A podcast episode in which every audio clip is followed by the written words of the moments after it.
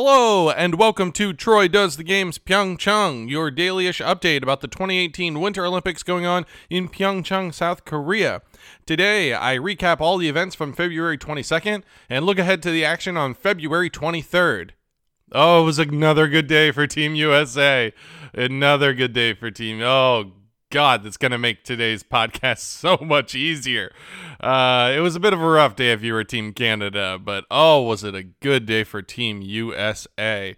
Uh, okay, just like yesterday's podcast, I'm going to start things off by going back in time. Uh, and this time, I'm going to go back to something I said yesterday. Oh man, if the US can win a gold medal in women's ice hockey or beat out Canada in men's curling, or even if Mikaela Shiffrin can come out with a gold or a silver medal in the combined, that's a good day, right? I'm going to be happy. But uh, we'll talk about it tomorrow if any of that happens. Oh, keep going like this. I'm going to run out of Dream Harp sound effects to use. Or, or, I said, or if any of those three things happens, Oh, what about and? What about if all of them happen? Oh my God, they all happen. So, of course, that's what I'm talking about today. Uh, if you have a pulse, if you have access to the internet, of course you know that the American women's hockey team finally, finally won the gold medal for the first time in 20 years, beating up on Team Canada in an intense, tense shootout match. Uh, also, the American curlers beat Canada in the semifinals. They're going to play for a gold medal. I just can't believe that. I'm going to explain a little bit more about why that is so unlikely and incredible that the American curlers, uh, led by John Shuster, are going to play for a gold medal coming up here. And then Mikaela Shiffrin doesn't get the gold, but hey, I said if she wins a silver, I'll be happy. And you know what? She won a silver and I'm happy. Uh, Lindsey Vonn also had an exciting day. Didn't get any hardware, but she had an exciting day. So it was good TV for Team America. I think NBC must have been particularly delighted. There was some other action of the day, but let's just go right back to those big stories because that's all I want to talk about, really.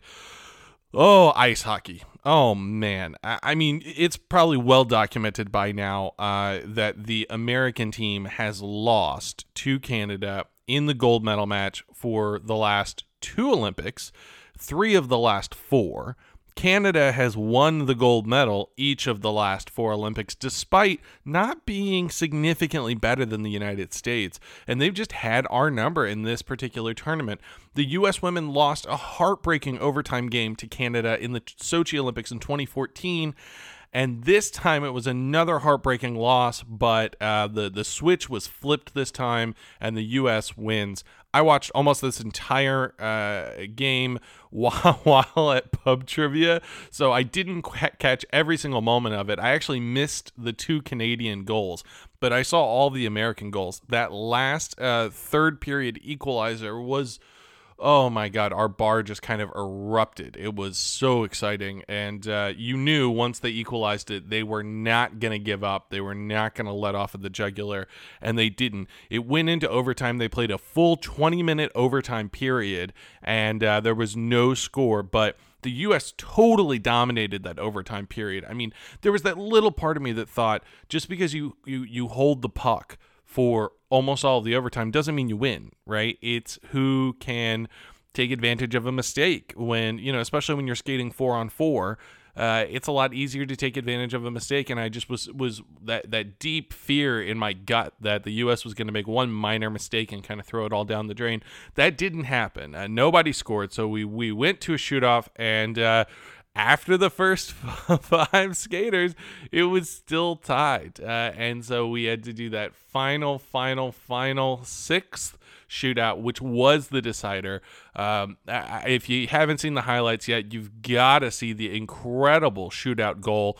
That move was sick. I mean, it was it was some kind of crazy deke and comeback. And I was watching videos where they were interviewing her. She said the name of that move is "Oops, I Did It Again."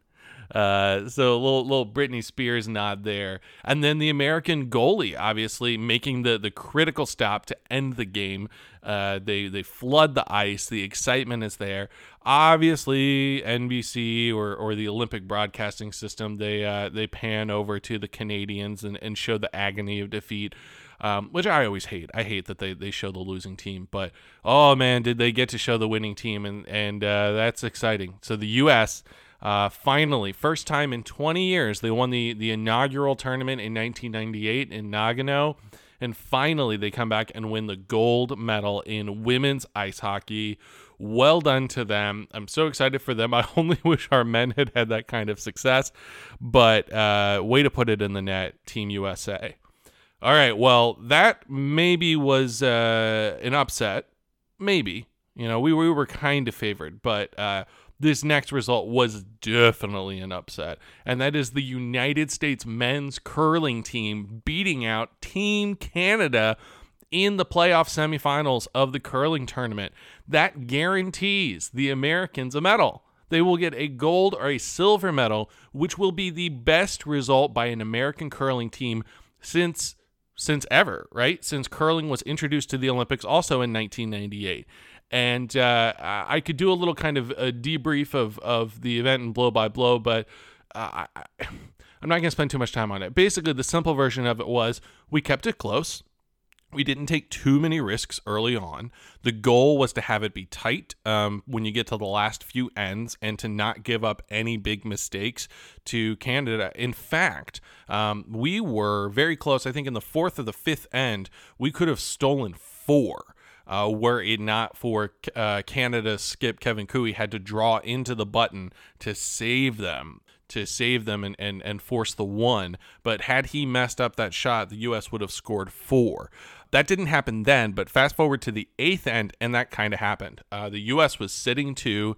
Canada had the last stone, and Skip Kevin Koe, whom I've been a fan of, and I have uh, said, you know, you got to watch out for him. He's a really strong curler. He is, but uh, he did not have a good game because in that eighth end, he threw, God, f- four, five feet short of the house. I mean, they were sweeping like crazy to try and get it there, but he was just short. And so the two stones for the U.S. that were sitting there counted, gave them a, a, a steal uh, to make it 4 2 to the U.S. going into the ninth end.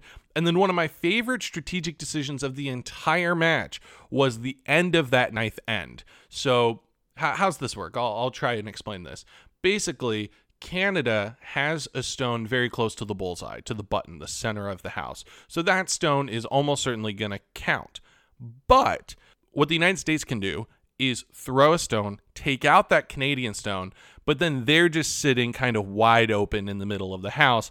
And the Canadians might throw their last stone to peel that off, have no score count, and they maintain last throw advantage going into the final, the 10th end, right? So they'd go down by two, but they would have the last stone advantage. The other decision, and this is what John Shuster made, uh, which I love this decision, was rather than taking out the red stone for Canada, why don't we throw a draw and freeze our stone right up against theirs, but have ours be closer to the center? And what that does is it forces the Canadian skip, Kevin Koe, to try and take out our stone so they can score two. So by having a stone in the house that was frozen up against theirs, we guaranteed that they were going to have to score something for the end, right? They couldn't just blank the end and maintain the, the last stone advantage. So we made him try and throw to score two. And our logic there was if they tie it up, that's fine. We go into the final end with the last stone advantage. We still have the advantage. But if they don't tie it up, if he messes up this shot like he did in the previous end, if he messes up this shot, then we have a massive advantage. We'll go into the final end up by one and also with the hammer. And that's exactly what happened. Uh, Koe threw the stone. It was not a bad throw, but we just made it really tough for him. And uh, they only scored one. He was not able to propel the U.S. stone far enough away from the center in order for them to count two. So the U.S. goes into the 10th end up four to three with the final stone, a massive advantage. And then we just played lockdown defense for that entire end. It still did, though, come down to a final throw from Shuster, from John Shuster, where he just had to take out that stone and stick around. That was it. Hit it on the nose and just freeze right there. And uh, it's an easy shot. It's a layup. It's a free throw. But as you well know, when the pressure is on, sometimes people miss free throws and John Shuster's been one to do it in the past in the Olympics. But this time he nailed it. All you heard after the throw was clean, clean, clean, clean, clean, which means just make sure that the stone doesn't pick up any debris and go off course. It means it's good. It means we're good. If you just hear clean, clean, clean, then then we're good. And and he did. Um, we scored that last point, so the final score was five to three.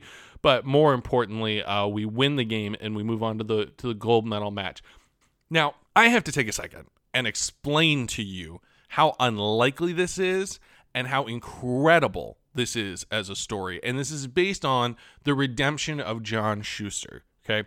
Shuster was on the bronze medal winning curling team for the United States at the 2006 Olympics. It's the only time that the U.S. has gotten a medal in curling at the Olympics. So he was on essentially the best ever Olympic team for the U.S.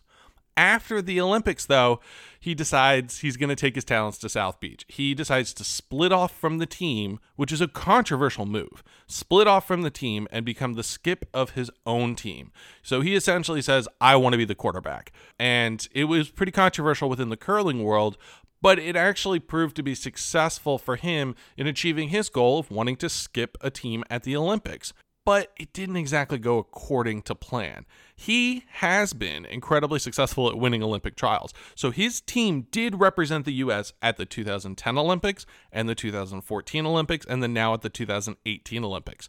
But those previous two outings for him at the Olympics were disastrous.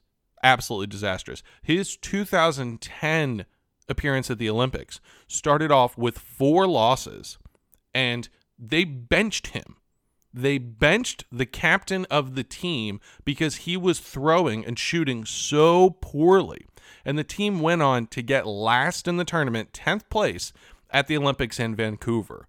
Then he comes back in 2014, earns the spot again to represent the United States with his team, and uh, they get ninth place. Just a, really bad result. I mean, so much so that people would refer to messing up that last stone in their end as Shustering right? So this is a guy who's got this history, this weight on his back for, you know, the last basically 8 years, 8 to 12 years just waiting for a moment of redemption and then they come out to this tournament and start out 2 and 4, right? And I think it's just flashing before his eyes.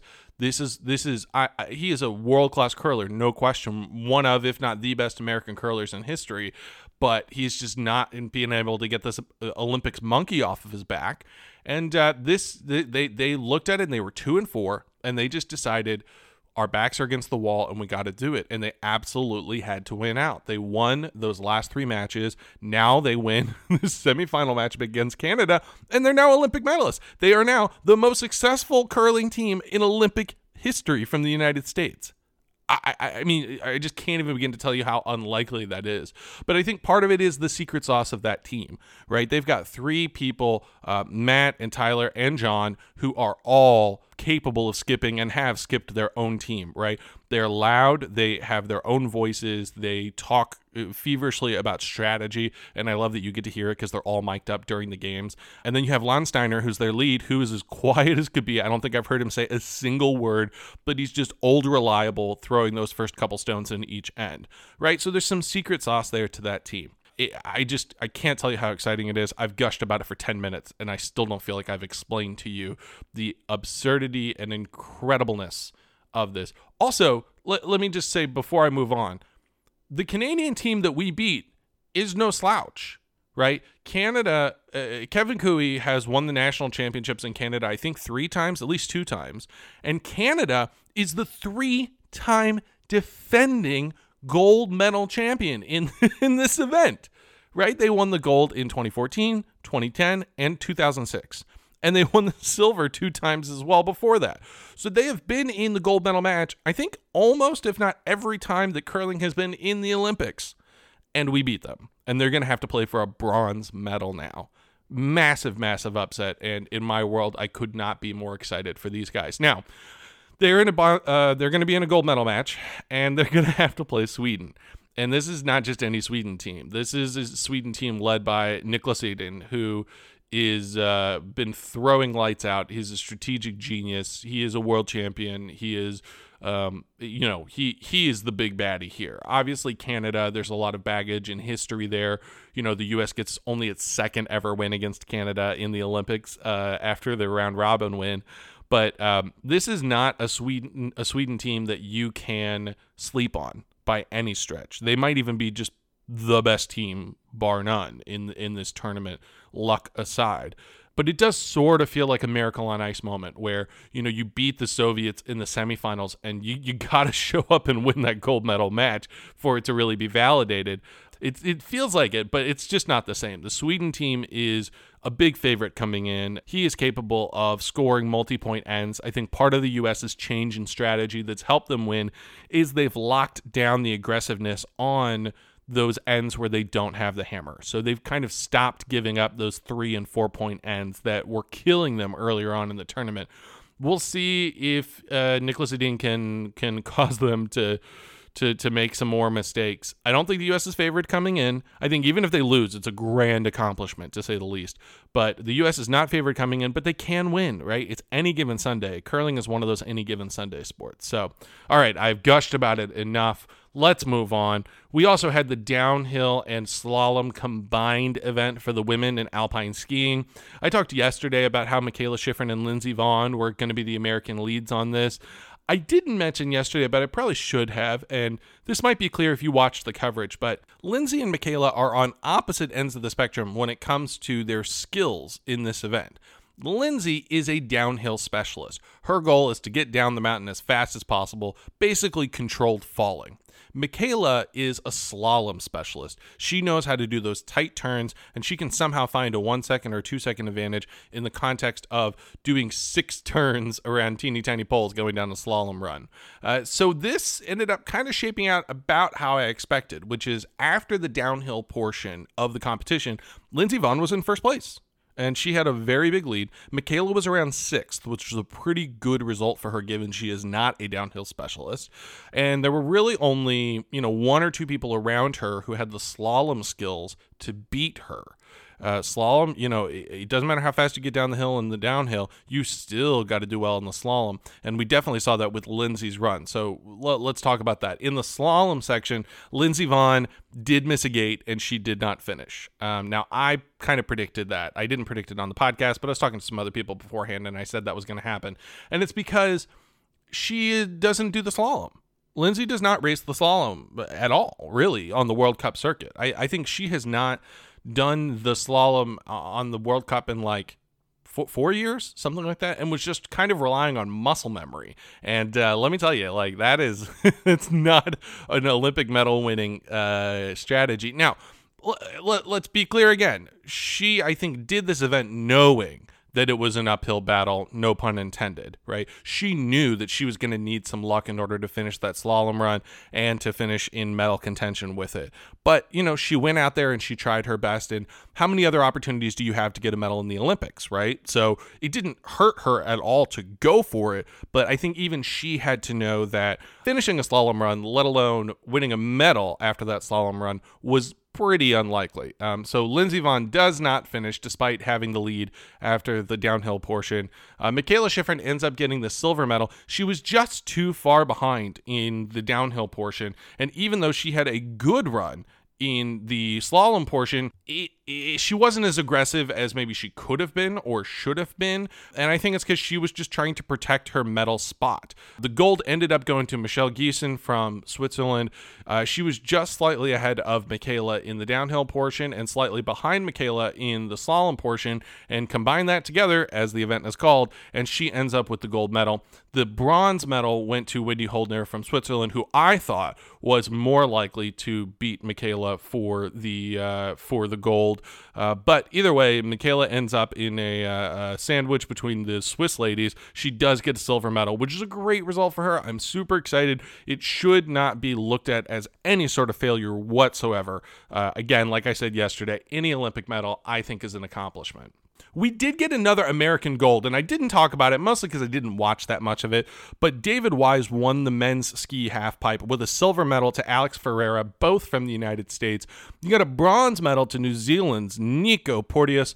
That is only the second, well, kind of the third medal for New Zealand in the Winter Olympics. Um, in another event I'm going to talk about in a second, New Zealand also got a bronze medal. So in in one day, they got twice as many medals as they had through the entire last hundred years.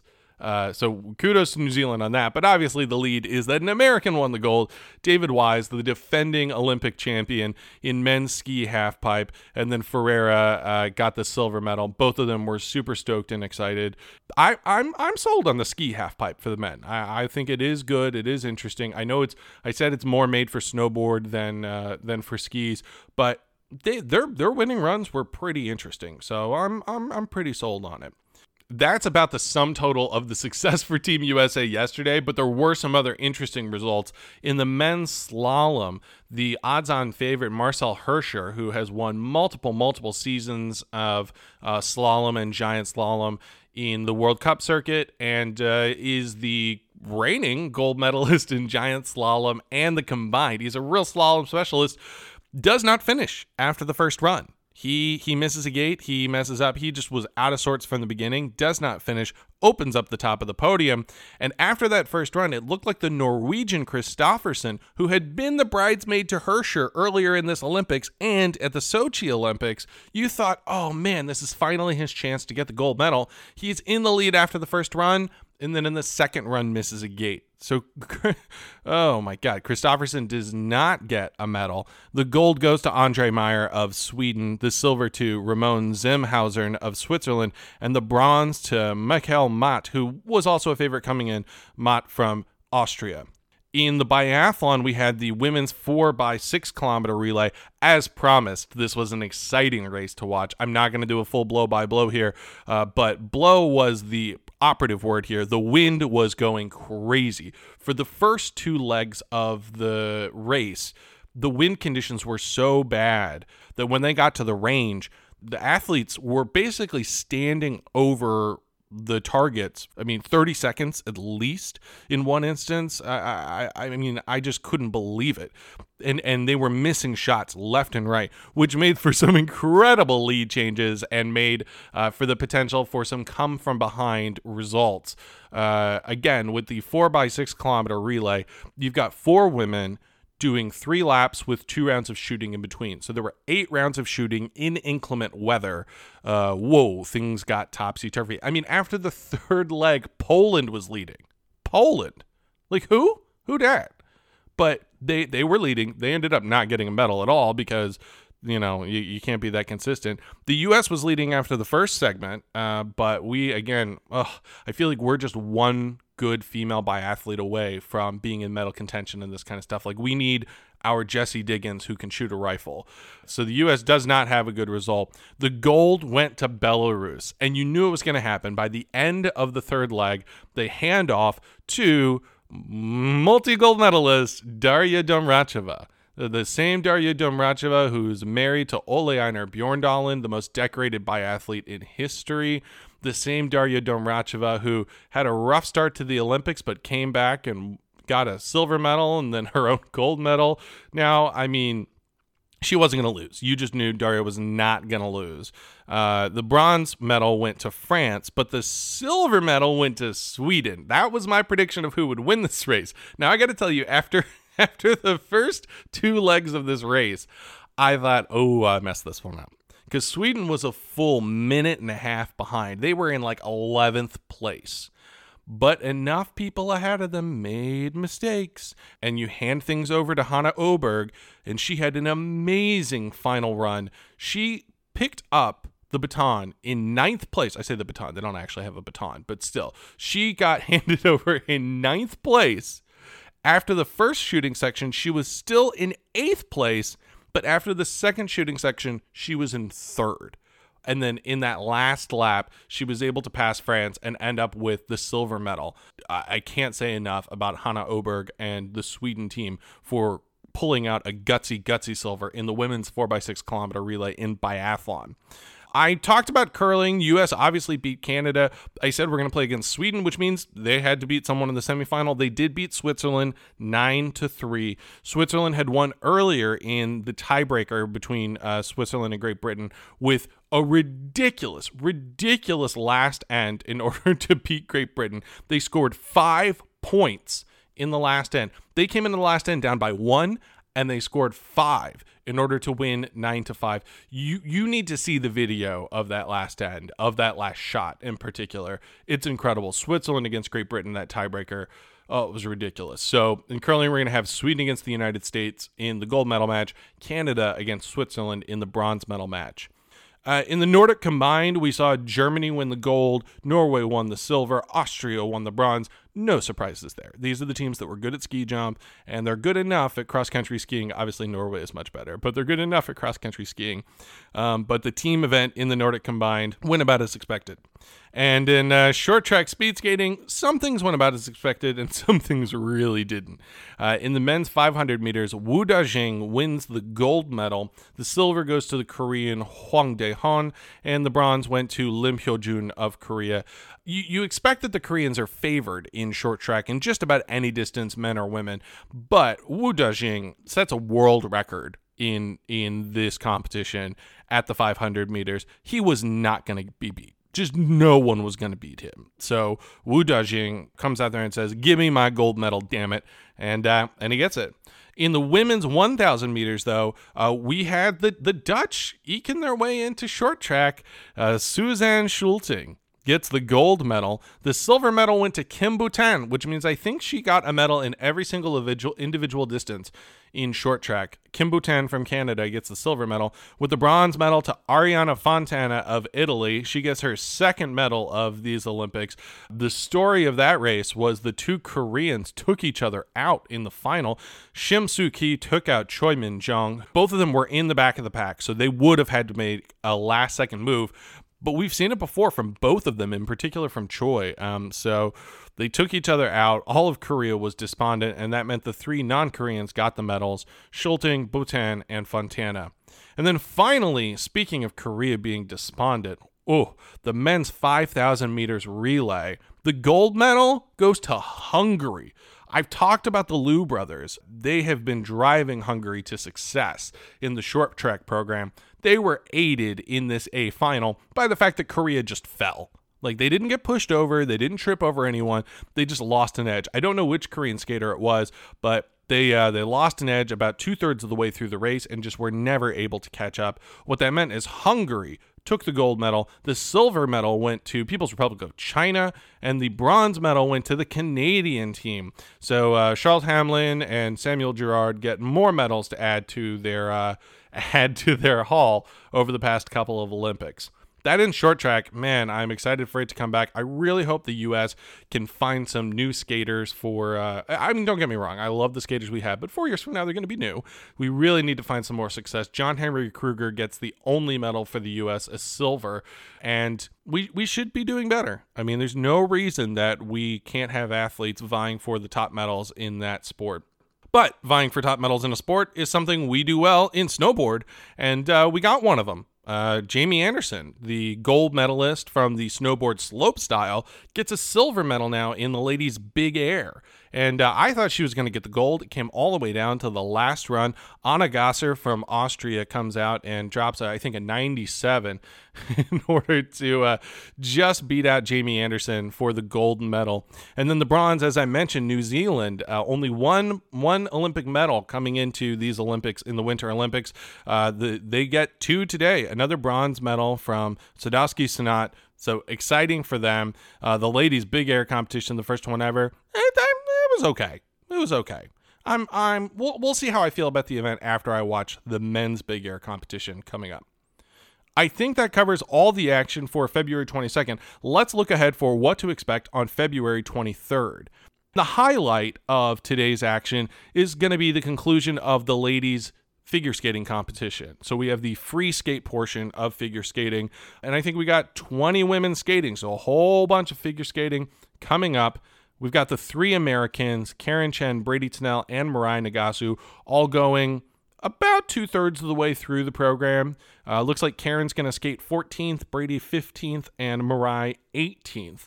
So I would uh, check in with that. Once the Americans start, pretty much everyone after them should be interesting. After Mirai, we've got six women, all of whom could win medals, with obviously the uh, top two being the much discussed Russians, Elena Zagitova and Evgenia Medvedeva. As I said previously, whichever of them makes a mistake in the long program is going to get a silver medal, and whichever of them skates clean is going to get a gold medal. If they both skate clean, I think they're going to give it to Zagitova. In the biathlon, we've got the men's relay, the four by seven and a half kilometer relay.